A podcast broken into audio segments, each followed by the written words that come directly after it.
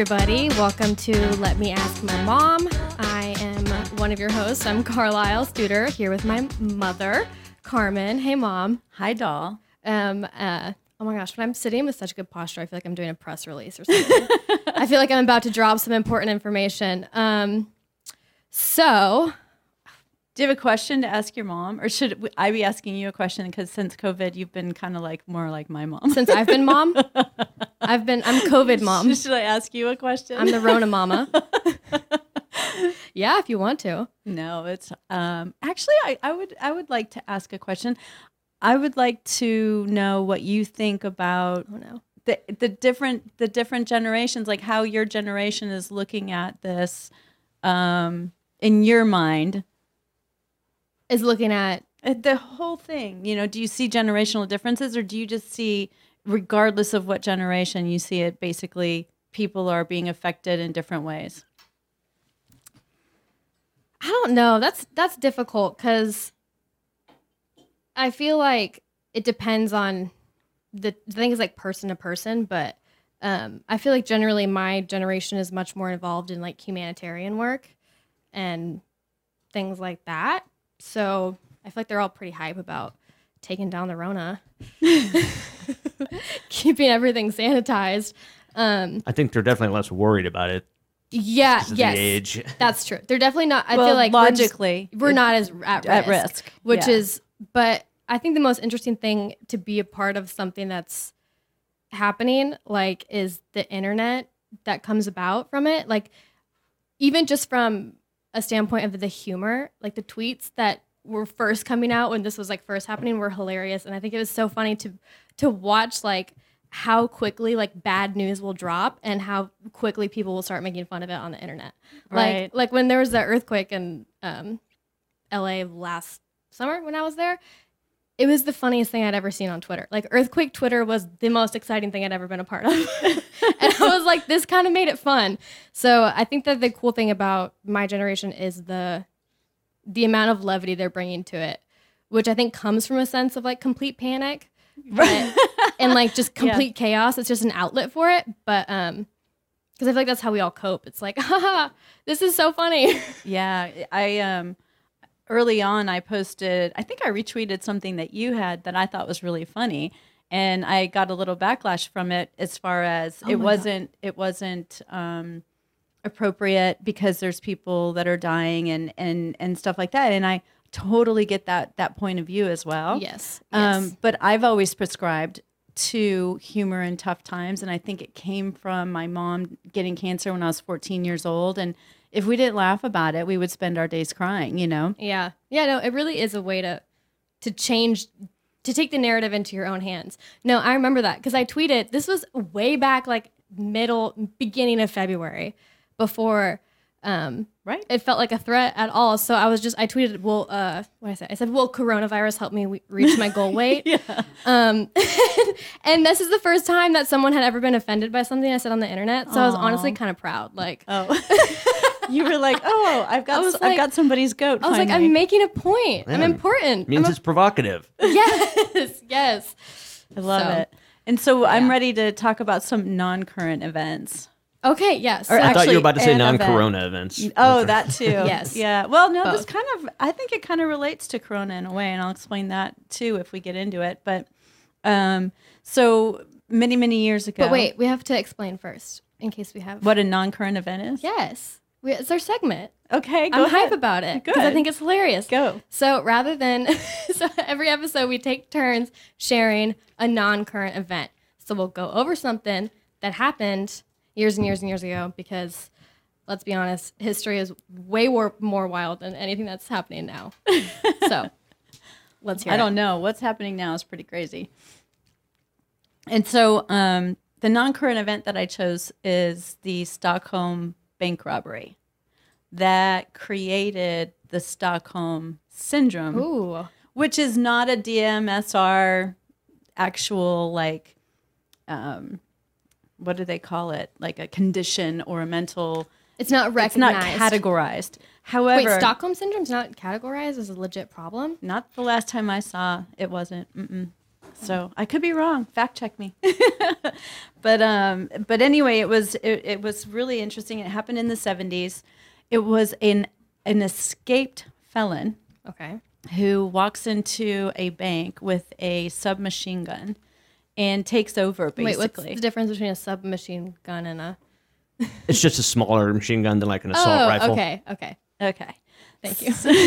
so she's like really stopping me to the point by point was, here. no, I was just I like curious. it. I like it. Um, and so he he walks in and he uses a false American accent and says the party has begun and starts shooting into the air. Right? Can you Naturally. imagine? Can you imagine being in a, a restaurant in a bank and having that happen? It's crazy.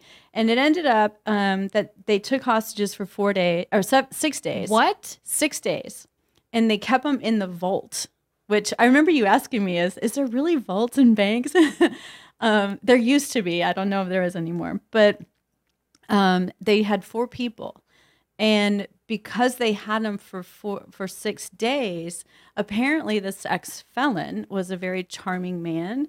And when one of the one when one of the women was cold he put a jacket on her and she's like oh thank you because she was shivering probably out of fear.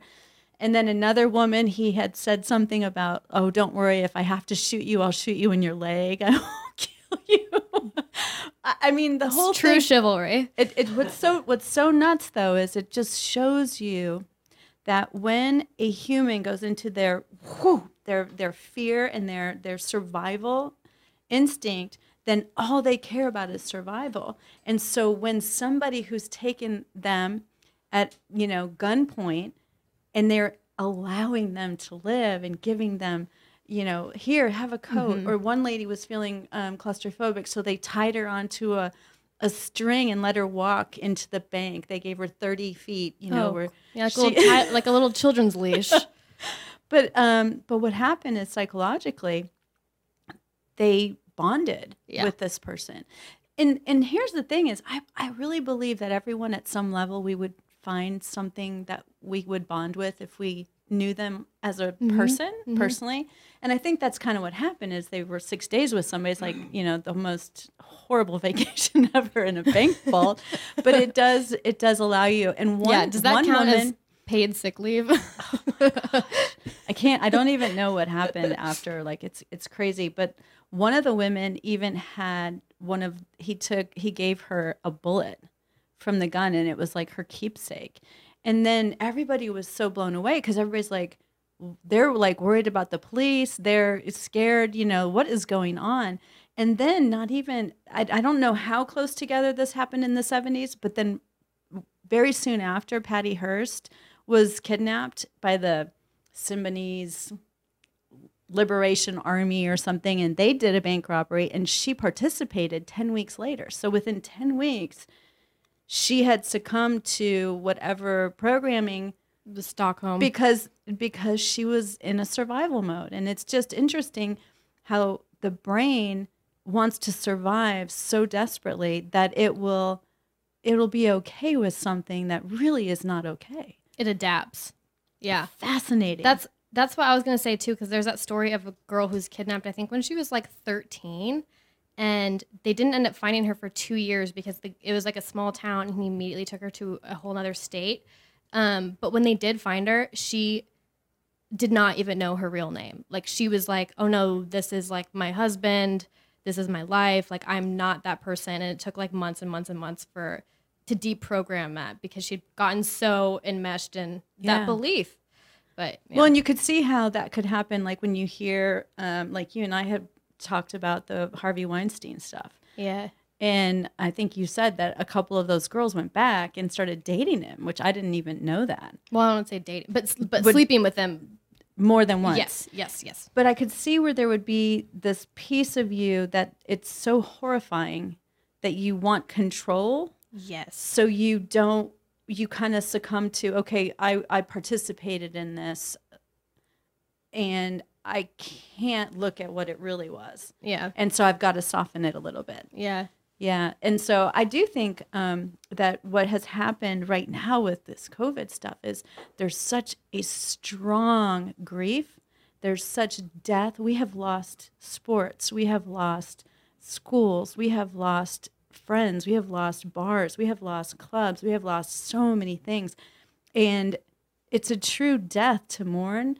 And one of the things about death that I learned early on, because my mom died when I was young, is everyone handles it different. And some people do not handle it well.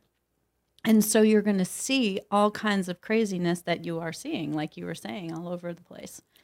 Yeah, I know. I feel like it is like, what is it? How many stages of grief are there? 12? Five. Oh, I was like, there's a lot more steps to this. I'm gonna need at least 12.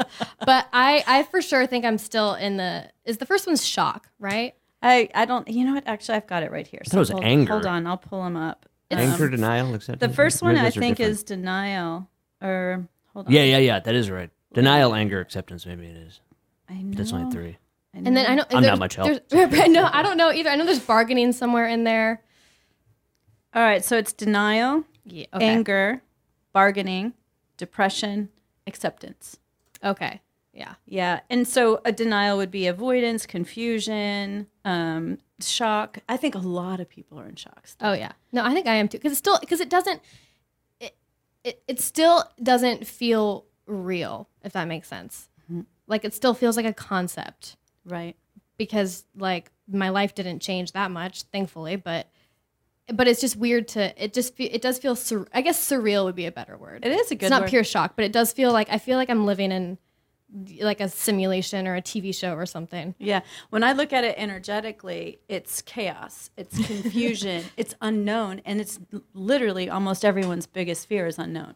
Um, Yeah. People really don't do well with unknown, and so because things are unknown, they're trying to pull down anything that would give them, you know, something to stand on.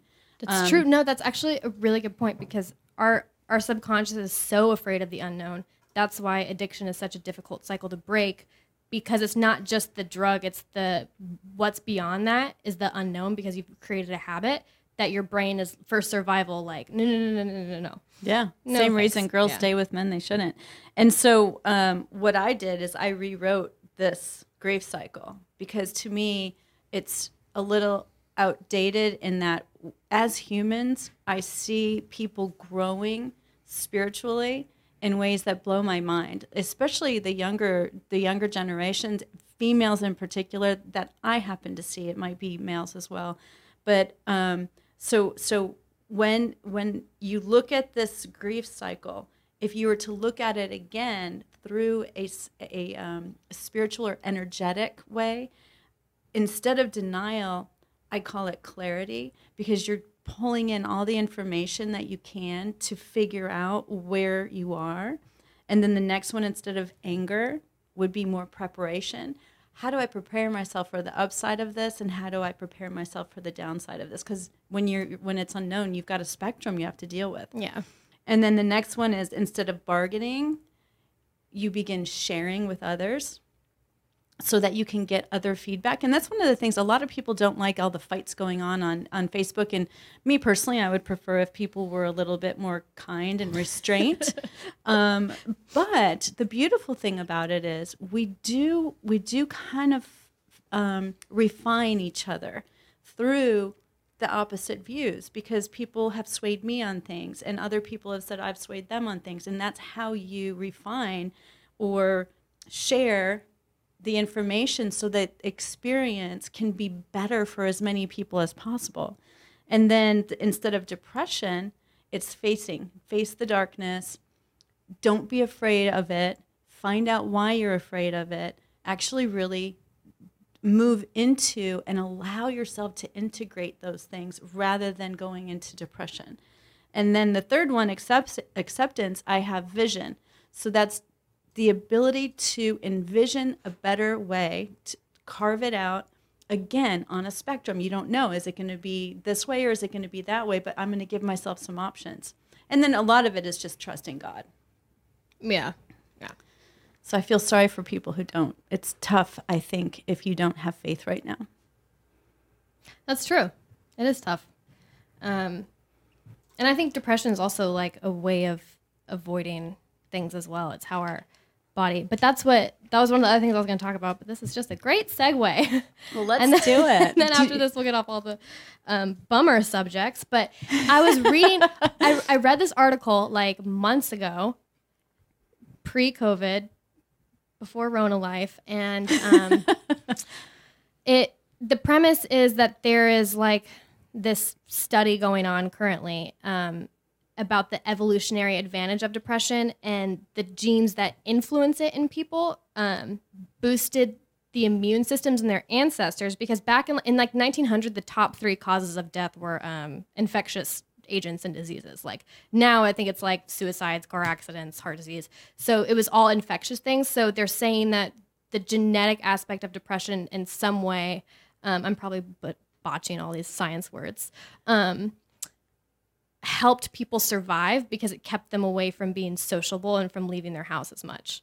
So it was like it was created in in a way to protect us from the plague which i'm like that's great. Why didn't we come up with a better way to protect ourselves from the plague? Like can't it be like a happy hobby not a sad sad stay at home? Like propagating plants. oh my god there's so many propagated plants in our house i didn't even know what that meant you're like i'm propagating a plant i was like what do We've you, had what you so many babies during Corona. there's a lot of there's a lot of plant babies in our house That's true. i take care of none of them super proud of them. We grew butterflies at home, so everybody does their own oh, thing. That's very cool. Well, like my wife does it every year for her class for her kids, you Oh. know, and so this year she did it at home and like we took videos of it and stuff, but it was actually really fun. Oh that's Oh so cool that is really cool. Okay, that's my new thing. I'm gonna start doing. You We're can get gonna them have- off Amazon. It's really easy. I'm ready to go. I'm ready, oh my i can't believe you can get butterflies on amazon and I have They a come whole. as like these tiny little caterpillars, and like two days they're Oh. huge, and then they like spin their little cocoons, and then you put them in like a little thing, and they come out, and after they fly for a couple days, you let them go. It's really cool. oh my gosh we have to do that yes, we we will. I It's really easy. I assure you, we will. It'll be so fun. I wish I could do that with dragonflies. You probably can. I know. Yeah, I I should was find just out. thinking That would be so fun. But I have these little mini orchards. I have, you know, like five seeds that I propagated in these little tiny things. My orchards are like square inch. we have like so four square miles. of the lemon trees it's just lemon trees right Lemon trees so far. how many I've got nine now. Oh my god. Yeah, they're all just little tiny sprouts on the window. I didn't know. Apparently, lemon trees take three to five years to grow, and I think that To to have fruit. okay to to bear fruit. There you go. I think that people should be told that before they ask for a side of lemons because that bitch took five years to grow, and lemons are like seventy five cents. I've never looked at a lemon the same. I'm like, thank you so much. no, it's true. It's so nice. To, that's one of the beautiful things about farming and doing things yourself, as you understand reaping and sowing and understand what it takes to nurture something. And but you're right because everyone I've told that I've, I'm propagating lemon trees, they're all like, "That's so cool. I want a lemon," and I'm like, Well, our "Call friendship me in 2023." tell the test of time. takes like two weeks to grow a butterfly. yeah, something about that just doesn't seem right. yeah, it does make you appreciate it. yeah, that's crazy. You can grow five humans in the time you can grow a lemon tree. yeah, that's true. Yeah. And so, um, is that all you had on depression? There's a lot of people Well- depressed right now. I'll have you know. oh, yes, definitely. Um, yeah, that's all. I just thought that was interesting because it was something that I had read, you know, months ago, and And then it Threw became so relevant. yeah, and I. But I also thought it was really interesting. Just, I guess, like our general theme is how our body adapts in strange ways to survive, and um, how it's presented. It's just strange. Yeah. It's so weird. Like I, I, I think fear does serve us in a lot of ways. It keeps Oh, us safe. absolutely. So I get it, but um, it'll be interesting to see what adaptations come out of this. Mm-hmm. Like how people are different. Yeah. And And, what we all view do for different hobbies. Like I created miniature orchards and you created NBA um, astrology memes. Yes, I'm doing such good work for the world. I love them. I thought they were so good. Thank you you. should you should share. Can you share well, I on spent on the show? I haven't finished it yet, but so you know, like astrology accounts. I love astrology, and you know what? I'm not ashamed about it anymore. because it's something that everyone makes fun of, but no one has like a new joke about. They're always like, I look to the stars to guide me. And I'm like, you look to your friend Dave with anger problems. So, like, at least the stars are cool, you know? Like, who cares if it's real? I'm having fun and it's, it, it resonates with me. Um, and I, I, I see the world like I, I, it's easier for me to understand people. Like, I'm so annoying. When I meet someone, I'm like, what's your star sign? What's your Enneagram number? What's your personality type? Like, what's your What's your life path? What's your life path numerology? Because it helps me understand people. Like, um, and I think I have such a hard time expressing the, my myself that I ask that of people because it, it it's giving me a lot of tools. Anyways, It also is a bonding point because even if Yes, even if you don't believe in those things, you can bond over that. Like I was born the same time or whatever. Yeah, and people love to learn about themselves. Even even hardcore like astrology skeptics like will laugh at some memes, and because people like to learn about themselves. Anyways, so um, astrology content is really big on Instagram. It's like all that's on my explore page, um, that and NBA memes, and so it's like it's just like if they'll do it with celebrities. They'll be like every time a celebrity acted exactly like their zodiac sign. So it'd be Right. like when Rihanna leaves a restaurant holding a glass of wine and just brings the glass with her, like such a Pisces, right? Um, I love Rihanna for doing that. That is iconic. She does it all the time. Um, and so I was like, I wanted to do it for NBA players because I How couldn't- did that come? because it's such a it's so divergent. And so what what went through your head that made you want to do this? Well, I started. It's the first thing I did when I started watching basketball games was find out all their star signs because I was just curious to see. Like LeBron James is a Capricorn, and that's proof that astrology is real. I'm sorry, but it is. Like it, it, it just signifies everything. Like they're the Capricorns are considered the dad of the zodiac sign, and he's like the dad of current basketball right now. Anyways, um, and so I thought it was funny because I tried looking for NBA astrology memes and there was literally none. And I was like, well, someone has to do it. So I was just make, making a chart because there's so much drama that happens in the NBA, like on the court and off the court. There's it's just such a high intensity game. And since you can see their faces and the interactions, it's like it still is entertainment. You know what I mean? It's not Absolutely. it's not just people showing up to be athletic and to leave. There's a lot of other things that go into it, and so, um, and most of the players just have such big personalities. And I was like, they act exactly like their zodiac signs, and so I went through and I made examples of all of them acting exactly like their zodiac signs, and I haven't finished it yet. But um, the first was- installment took me 12 hours total, which Oh is embarrassing. But, um, but yeah, that's how I like to learn about people because I like to know how those relationships work, and I'm like, Well, so pretty soon, like you know how they have stats guys for golf and yes, baseball and everything. Like you might start a whole new industry. Like, have you found a trend? Like, oh, tons of Pisces. tons. They are basketball players? Pisces and Cancers rule basketball, and I think that maybe it's just because Pisces is one of the more common um, zodiac signs, but I would assume it goes in cycles. Um, It is one of the most common. I never knew that. let's find out. Well, Um, but I think that's so interesting. I know, and I was looking at it because you look at some teams and they have like so many. And certain ones don't get along, right? Yeah, definitely. And so they have a lot of, or like certain teams just have a lot of water signs on their roster. Because even the head coach of the Mavericks was like, "Oh, we have a very emotional team." I was like, "It's because you got Pisces left and right everywhere. Like they need some earth signs, they need some fire signs to balance it out a little more." But um, Oh, that's yeah. so interesting. no, it is. So it- you'll be advising all and any any and all NBA owners, um, general managers, coaches, anyone that's interested. You've got all the stats, the data. I got all You're ready. the planetary stats. but it is interesting because a lot of like really iconic NBA duos throughout history, like players that played together, were actually perfect matches. So I thought that was interesting. Yeah. But I think there's patterns in everything, and I kind of like So who's a good match? Tell me just one before we. Um, MJ and Pippen. Okay. Uh, they're both uh, what's it called? Cusps signs, and they're both wa- uh, water air sign cusps. So let's see. So Let they're perfectly matched because they're they understand each other. Yeah, because Michael Jordan is an Aquarius Pisces cusp, and then Scottie Pippen is a Libra Scorpio cusp. And so I was like, wow, that's just interesting. Yeah. Yeah. And they're both water and air, but different ones. Yeah. Because signs are generally compatible with their elements. So.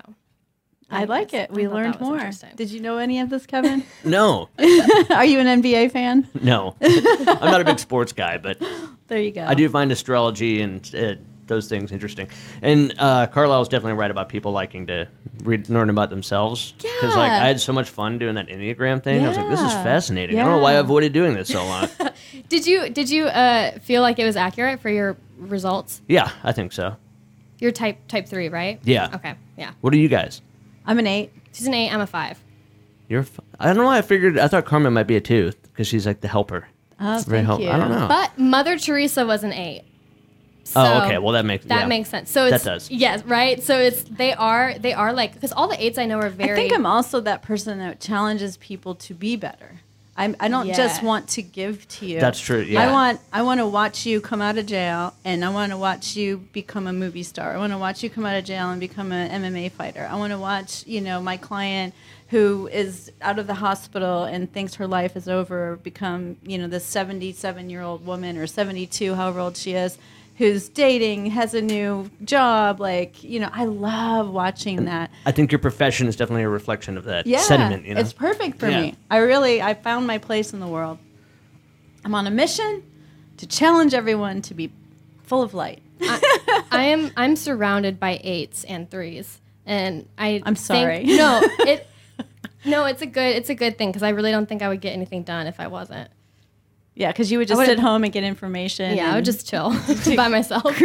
Great. I know she was not affected by any of the stay-at-home shelter in place. people are like, what do you miss? And I'm like searching for things. I'm like, um, I really miss going to the movies. That's crazy. I was very affected by it. me too. Me too. yeah, It was not a cool thing for me. I like doing things, but I just don't.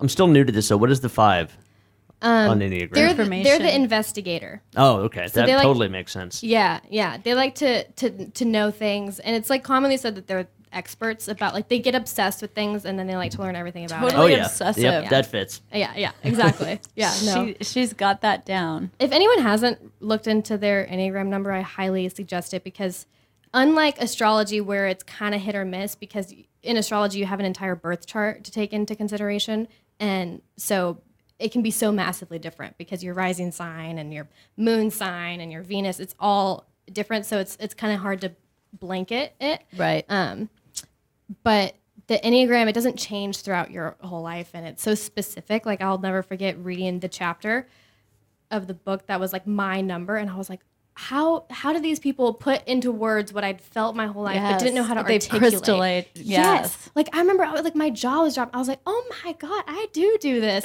and and not only that, it, it what frustrated me about it too is um I think I gave the book away. I don't know, but a lot of people who I talked to about it, they're like, "Oh yeah, I read my chapter and that was it." But um And thought- you think that's a shame, right? Because you and I have both read the book, and they say you should understand all of them, yes. and you should really make sure and verify that you aren't one of the other ones that you scored high on. yeah, cuz it's easy to mistype. And it's easy to like look at maybe like your childhood traits, and you know make sure that you matched With as a youth as well to make sure you have the right one.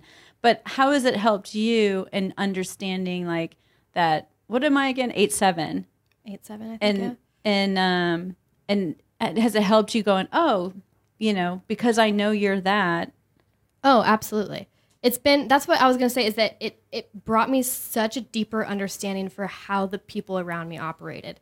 And there's a lot of times that we we assume people are being, you know, selfish or aggressive or whatever, but they aren't. It's it's who they are, it's how they operate. They're, Yeah. they're being themselves and it comes once you understand the root of where it comes from, it makes it so much easier. And so I realized where I had judged people more Right. and I'm more attentive to their specific needs. right Um I, But- I find it with ones especially um, they're just those perfectionists and they're going to pick at everything that's out of place and i think once you realize they're a one you're like oh that's just that's their thing they they they scan a room and zzz, oh, yeah, that's out of place They're the reformers. hmm Yeah, no. Um, the most eight thing I have ever seen you do, oh no because this isn't the best part of astrology, enneagram, personality types, or whatever. The best part is the the jokes and the memes and the, and the moments that are so specific to that one.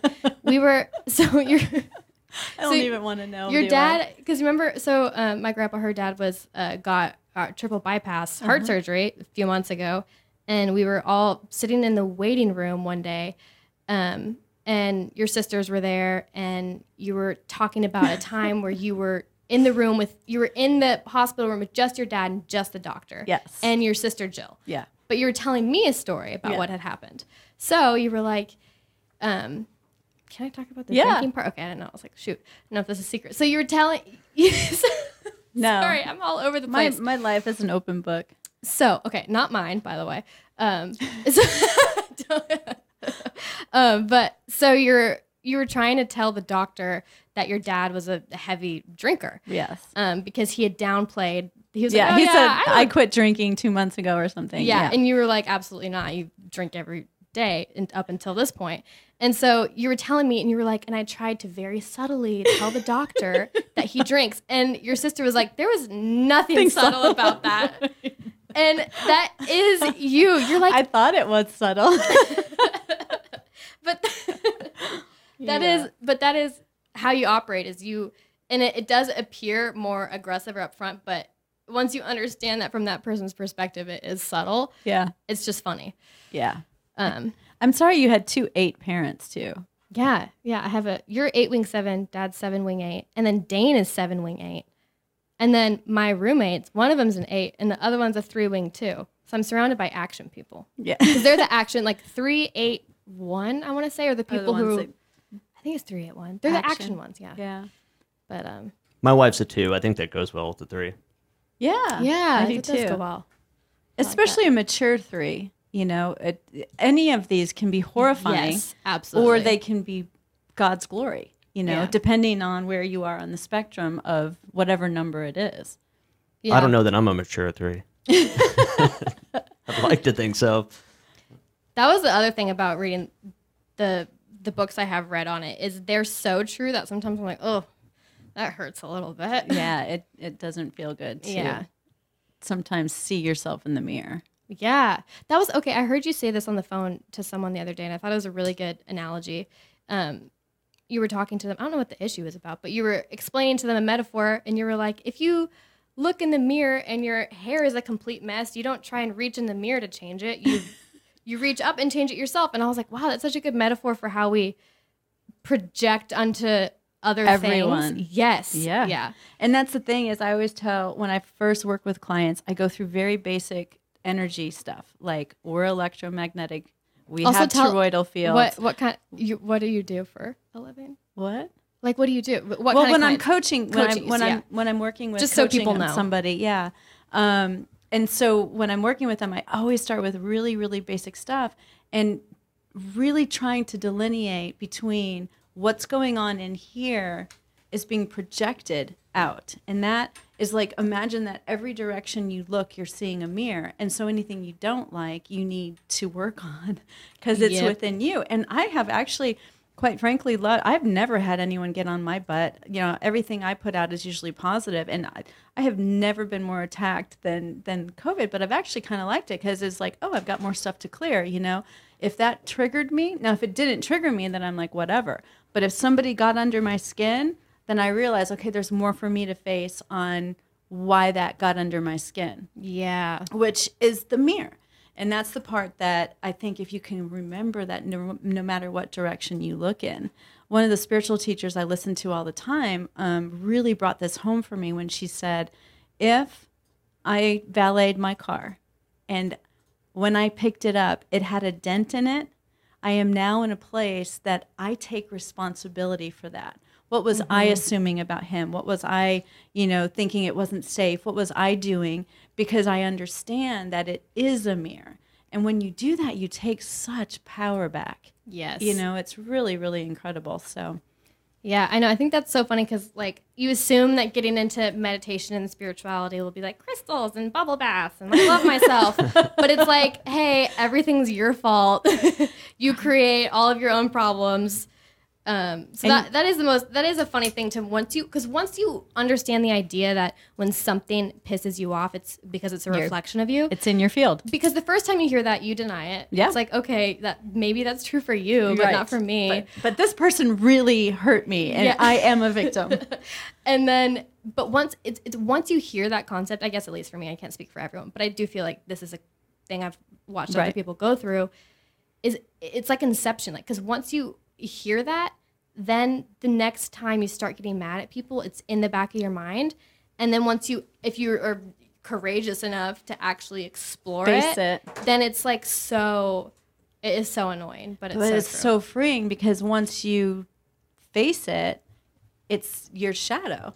And then Yeah. when you integrate your shadow, you no longer it doesn't trigger you anymore. It's bad so freeing to like it's so rare for me to get triggered. Like really rare. But what I do have is I have things that come up in my field, which would I would say would be my mirror, that that have happened. Even like what happened to me in Whole Foods the other day, where somebody was I drove 30 minutes away so I could not wear a mask out into out in the middle of nowhere, and I had this guy just I told you the story, and the old me would have come home after somebody was screaming at me in a store.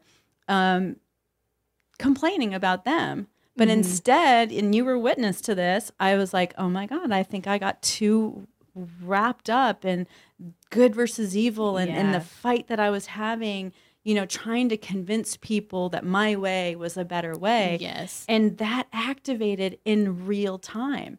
And so it showed me, oh wait, you just you went way too low. You you allowed a very very low spirit of victim still to come up in your field and because you have it in you it's going to activate and so it's so fun to be at a stage where you just go oh it's just something for me to clear Yeah. i have to clear it and i'm not going to have that happen again Yeah. and i have That's true. Yeah, no, it's good. I think that it's easy to get addicted to highly emotional situations because they make you feel validated in some way. And even if it's a negative emotion, I think sometimes people go back for that hit or like it is an eh, actual going hit to too by the way Yeah, it's an emotional, and you know, we, we go to things that make us feel comfortable, but then sometimes we go to things that make us feel uncomfortable because there's still emotional needs. But yeah, it's crazy to start to explore.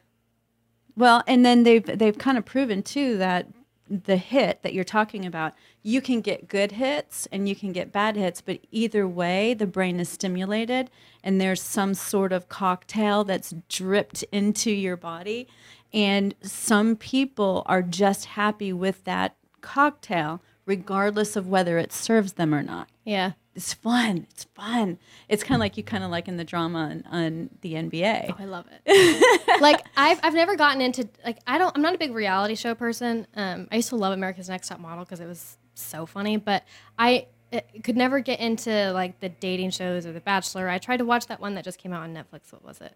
The Circle? I don't know. It's the one where they're all like on their phones in their room trying to date people. Um, but it wasn't interesting to me. But I think that the NBA is that equivalent because it is there is a lot of drama and it does feel like kind of mindless, but still exciting because you don't because it's different every time. Right. Um, but yeah, emotional addictions are real. Yeah. I think it's a very five thing to do. That like last time you were here, you were just starting to get into NBA. Now you're a total expert. Yeah. in everything. No, you So should sit and watch it with her. She's already gone back and watched all the finals that she's missed her whole life. And really like watching old games. Oh, absolutely. Yeah. I watched I've watched the anything they've released, she's watched. 2011, 2012, 2016, 2019 finals so far. Um, like That's all impressive. of them. Yeah. I know, not even just like the last final game 7. I watched all of it And it's so funny too. cuz I like to know what happened. I like the stories behind it. it's fun to hear the stories. That's what I was going to Yes. say. Is while I'm sitting there, so I'll watch a few of them with her, or whatever, or some of it, and she'll just be like, "And then this happened, and then this guy did this, and then those two got in a fight, and then that." See, I would enjoy the stories more than the actual It's so good. athleticism. I told her she should do a like live Twitch watching NBA. Yeah, do like commentary. because I think that Especially because I, don't understand people- sports. I I think people who like half get into sports might appreciate it. Then like they could listen to you and watch with their boyfriend.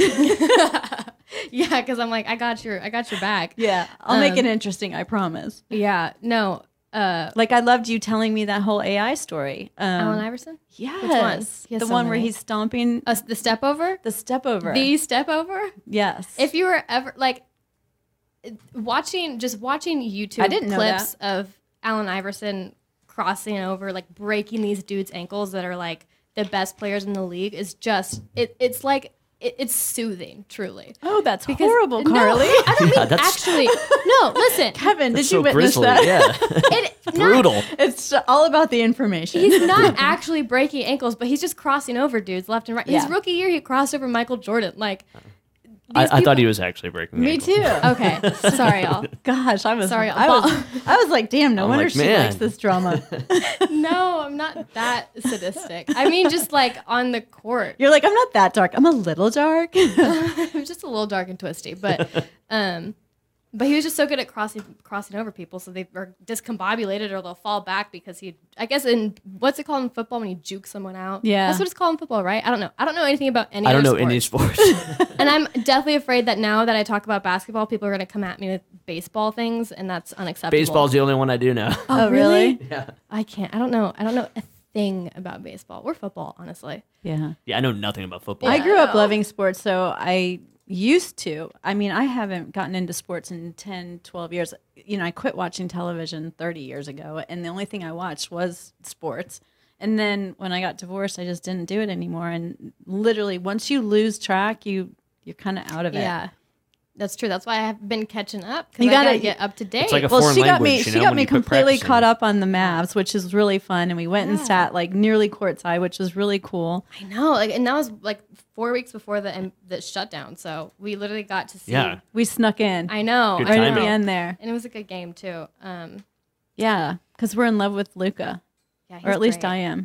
he was so fun to watch. Yeah, he had a really he, great he really enjoys basketball. You can tell. Yeah. Isn't that so funny that like humans, like whether it's basketball, football, or acting, whatever, like it's so fun to watch other people enjoy things. Yeah. Because when you like see someone like living in like their passion, it's a cool experience. Yes. So, but yeah, it, but that is just because it's at the highest level. It's so it's just really exciting and the intensity is great.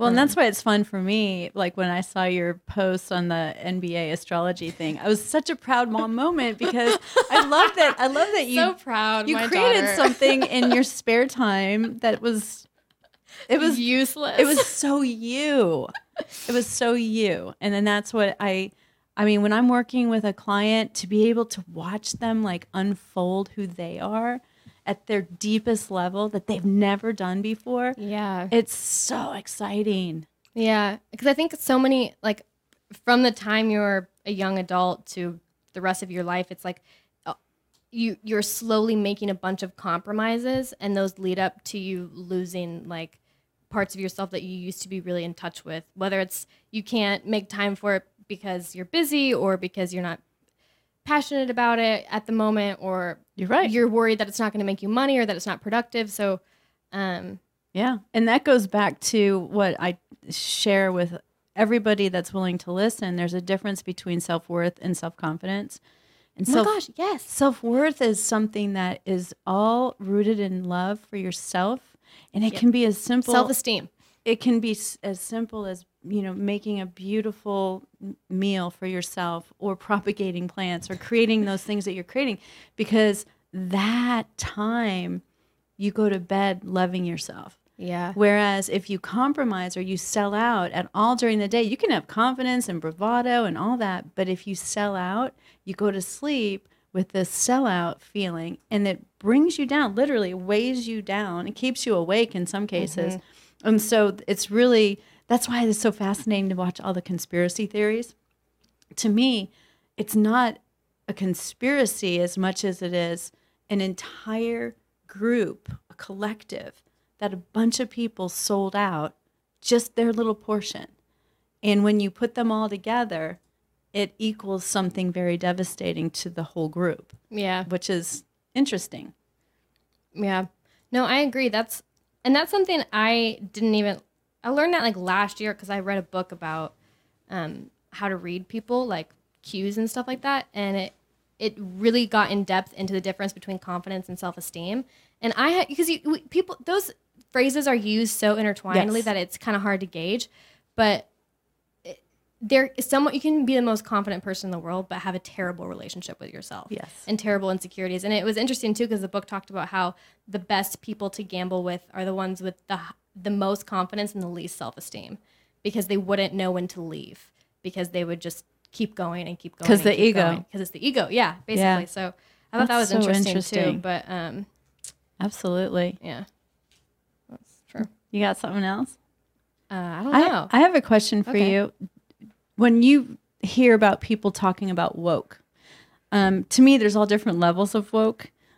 what What do you think the average woke person Um, what is level are you? Yeah, Only you what I'm like saying. level five and above can come into my house.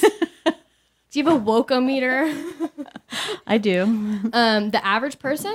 Well, I'm saying, I'm saying, like, when you look at, there's people that say they're woke, but they're doing crazy stuff online, Oh, absolutely. and it it, it doesn't compute. it, it, it doesn't equal yeah. woke.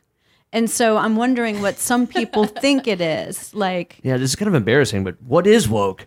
I don't even know. yeah, and and so we could talk about that because I think this is really important because we're we're on the we're on the verge right now of a huge awakening, and when you're woke, Kevin, that means that you have your own relationship with you and you understand what's going on in the world without any out outside um, validations or like you you have seen the truth so to speak.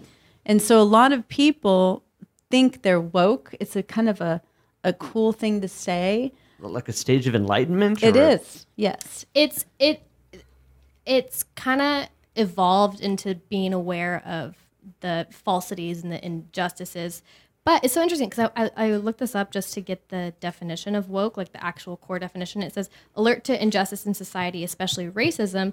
And it's because it has African American origins from referring to people who were aware of what was actually going on versus what society was selling everyone. right That's not at all what I thought that definition would be. so Same. I'm also just surprised. and so but i think that people have taken it Yes, it's sl- it's considered a slang term. a- Slangs and everybody uses it for right everything. And when Yes. really uh, what i what my question wasn't that woke i'm Yeah. talking about the awakening that's going on where people are realizing that they've sold out or that they don't know themselves or that they when people have to sit inside and be quiet and you know find something to do without all the distractions of working out and doing things that's what is happening. The result is people are beginning to awaken to who they are who we are how connected we are how what he does matters for me what you do matters for me what they do matters for us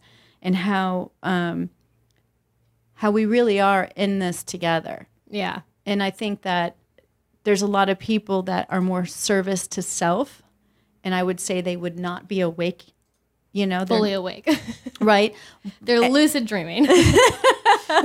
and and and they're awake to their ego, but they're not awake to truth. But and then there's people who are more service to others, and I I find that a lot of them are awake. Um, and so I was just curious what your thoughts were, but I never knew that. So thank you for sharing that. yeah, no, I I had no idea about that either because it is so like it's become such a slang term that it's almost like it's used almost as you know a punchline now, like because you know it's like stay woke, but then it's also like it's kind of used as a joke and um, Right. It's so common. Not I guess not a joke, but it's just commonly thrown around all the time. Right. Um, but I I think part of my theory is on this is it's the same thing as like like a fashion trend. I think that it- at some it's become it became trendy at some point. yeah. Um, especially because it's associated with psychedelics and yeah. um, getting high and like occult and things like that. It's it, it, can be The considered mysteries. Yes. and so I think that some people um, read a few things about you know spirituality or conspiracies or whatever, and then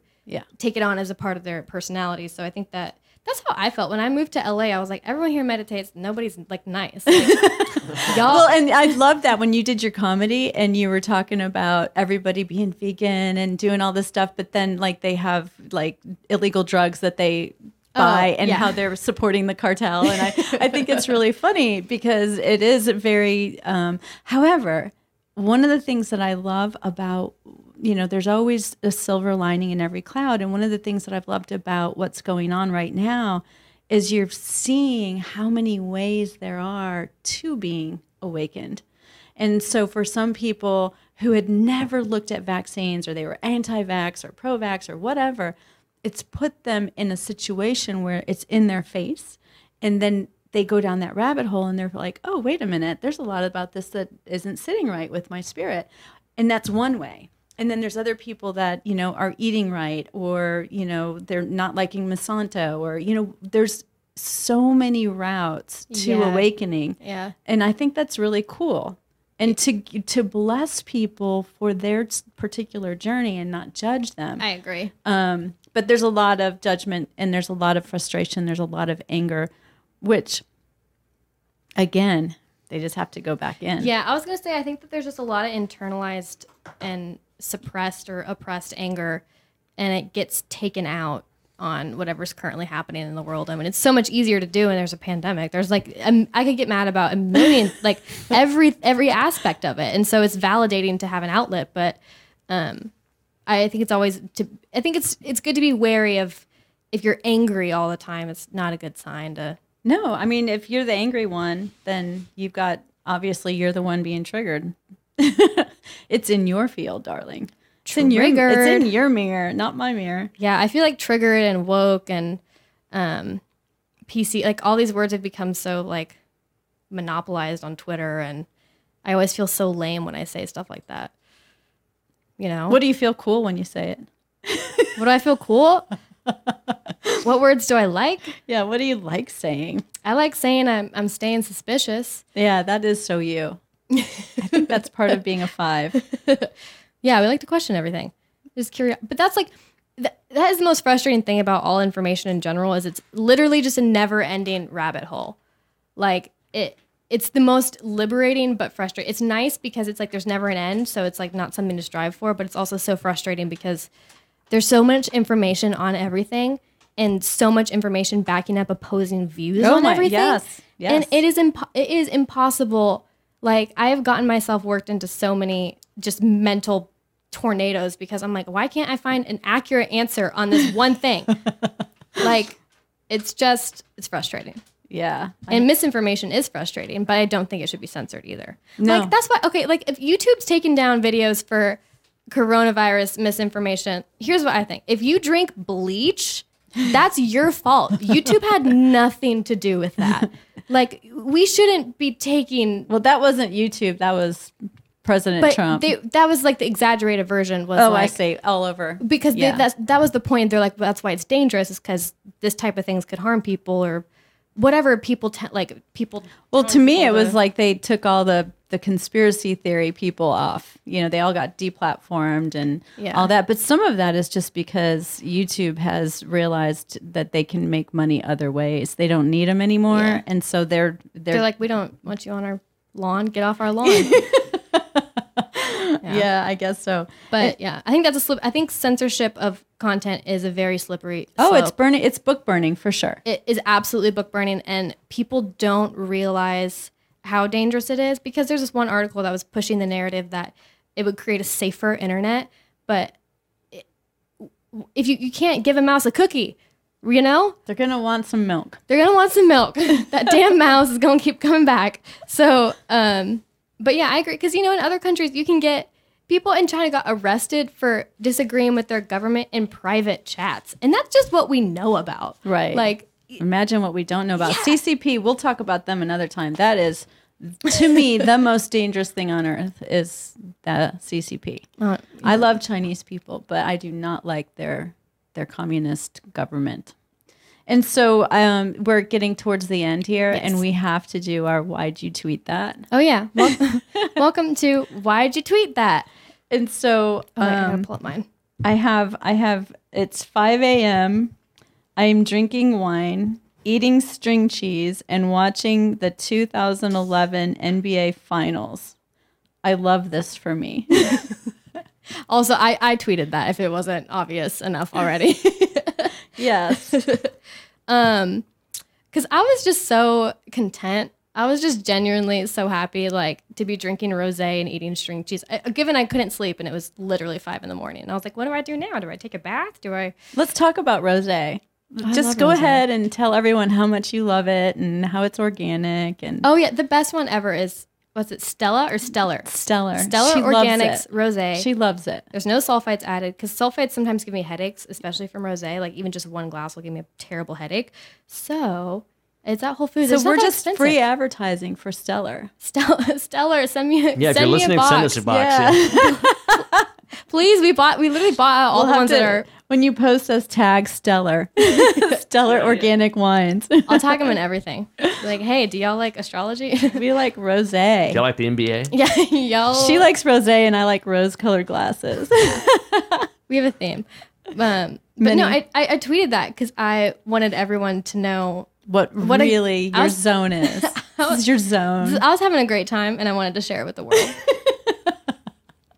Because it was just a bunch of random things that all led up to that moment. And, and the whole five o'clock in the morning thing, that's an unusual time for you to be drinking wine, isn't it? I thought it was weirder to be eating string cheese at 5 a.m.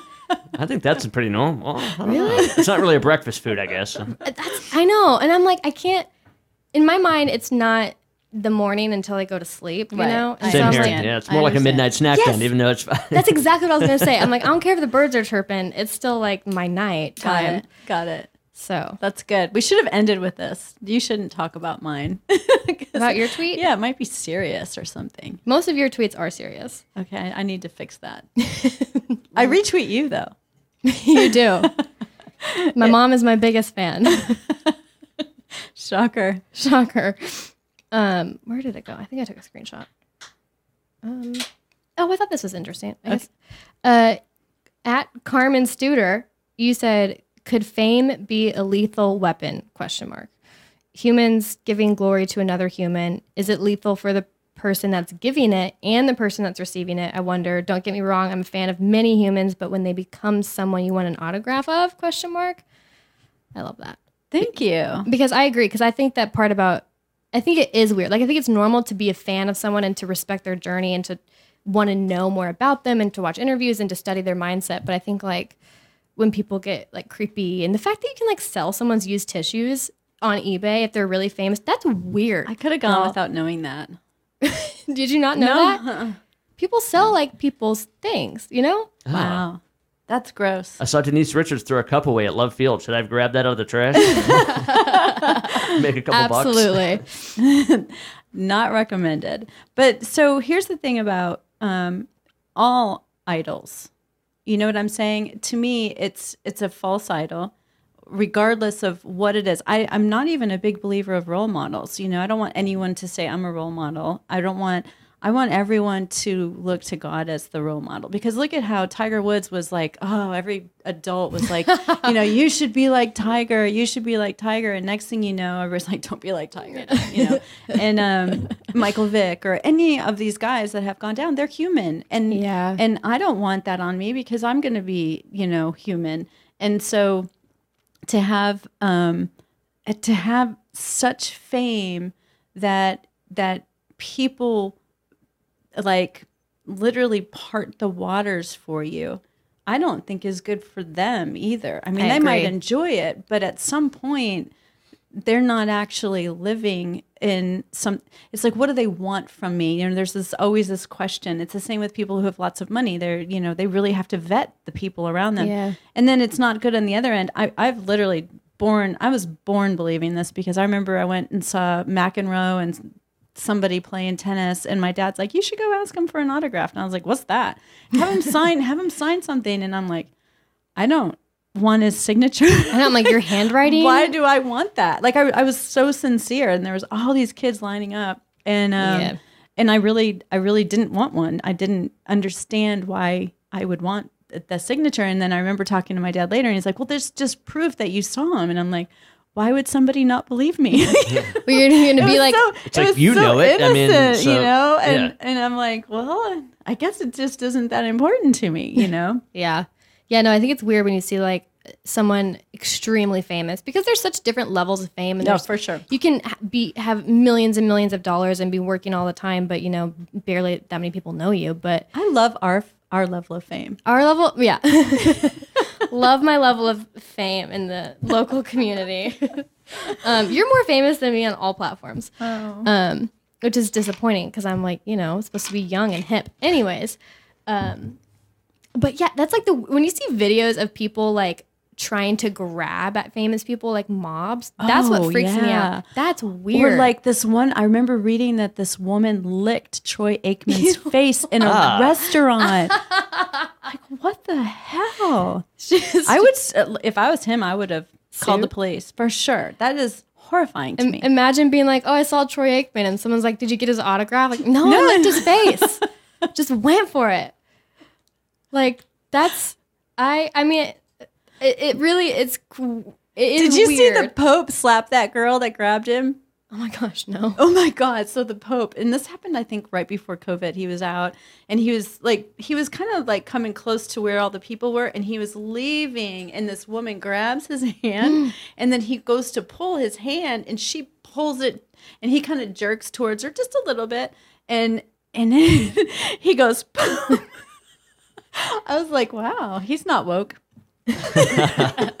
he might be the Pope, but he is not woke. I would not have That doesn't slapped her. surprise me. I, it was horrifying though. I mean, and I think you know, in It's your initial she, reaction. She was just Yeah. caught up in the moment, and then she also was saying, "I was desperate because I'm." She's like in charge of some orphanage, or I, I forgot the story, some backstory that's noble. Um, and she was just wanting him to hear how her people were being treated, or something like that. I mean, the po- and that's an example of how dangerous it is. That woman actually believed that that pope could help her to the point where she's you know willing to do something that she could Drastic. Yeah. yeah, Yeah. And, and she's. I get mean, shot doing that. Turn it over to God. Yeah. He's gonna. He's gonna deliver way more than the Pope could. I should clarify. I only meant I wasn't surprised because my parents went to Catholic school growing up, so I heard about hands getting smacked Oh, all Yes, the time. You know, that's what I was gonna say. I'm like that nun's gonna come out there with a ruler and just they were brutal, man. It's crazy. So anyway, th- that was that got me off on a tangent, but that's that's where I was with fame. We- I, I I have never wanted to be famous, but I've always thought it would be fun to have the perks of being famous. You know, it'd be fun.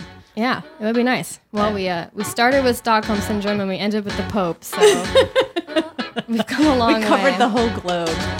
All right. Well, thanks for listening, guys. Um, See you, see you soon. See you soon. Toodles.